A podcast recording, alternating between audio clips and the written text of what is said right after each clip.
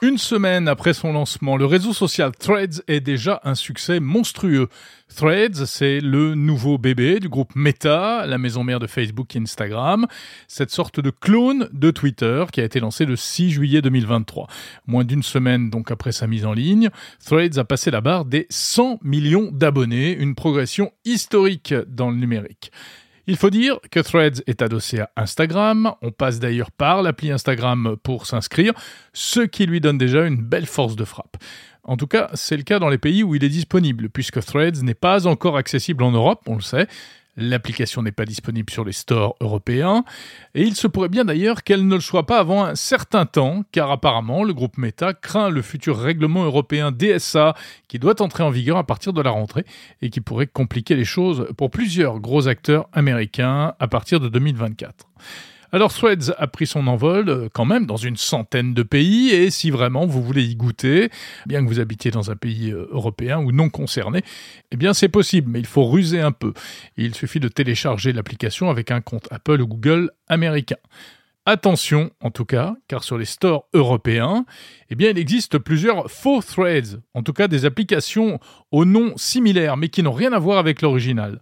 C'est le cas notamment euh, d'une appli qui fait beaucoup parler d'elle en ce moment, Threads for Insta, dont même le logo est proche de celui d'Instagram et qui est en fait euh, une appli d'intelligence artificielle qui n'a rien à voir. Il y a aussi d'autres applications nommées Threads euh, qui, elles non plus, n'ont rien à voir avec celles de Meta, des applis qui ont d'ailleurs bien profité du buzz de ces derniers jours et leurs téléchargements ont explosé parce que beaucoup d'internautes se sont fait piéger. Bref, pour l'instant, Threads, le vrai, est donc, on l'a dit, un incroyable ou un inattendu succès. Mais ce succès durera-t-il ou bien ne s'agit-il que d'un feu de paille dû à la curiosité des internautes? C'est évidemment toute la question. On a vu souvent, non pas rejaillir le feu d'un ancien volcan, mais des plateformes numériques démarrer en flèche puis s'écraser lamentablement au bout de quelques temps. En tout cas, Meta met le paquet pour séduire les utilisateurs, avec pas mal de fonctions attrayantes, des messages plus longs que sur Twitter, 500 caractères contre 280 sur la plateforme d'Elon Musk en mode gratuit, des vidéos plus longues aussi, et plus de photos, jusqu'à 10 dans un seul message contre 4 sur Twitter.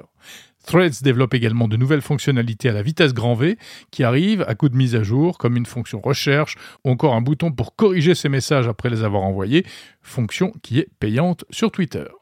Alors parmi les raisons du succès euh, actuel de Threads, on se demande s'il n'y a pas aussi un certain rejet de Twitter et des frasques de son patron.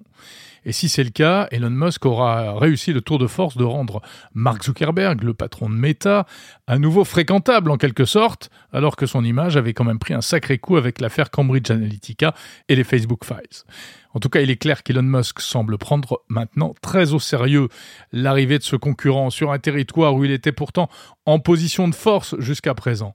Et sa contre-attaque est surréaliste à la hauteur du personnage, d'abord avec cette histoire de combat d'arts martiaux euh, pour lequel euh, les deux milliardaires semblent se préparer pour de bon, hein, si l'on en croit leurs publications réciproques sur les réseaux sociaux, et puis Musk, au sommet de son art, a même proposé ces derniers jours explicitement à Mark Zuckerberg dans un tweet homérique un concours de longueur de pénis.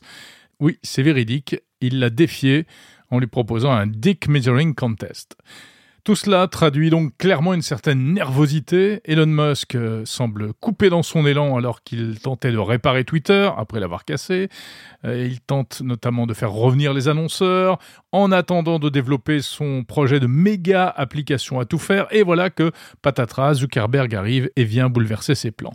Twitter est affaibli, il va devoir réagir, notamment en innovant et en proposant au moins autant de choses attrayantes que Threads afin de maintenir l'intérêt pour sa plateforme.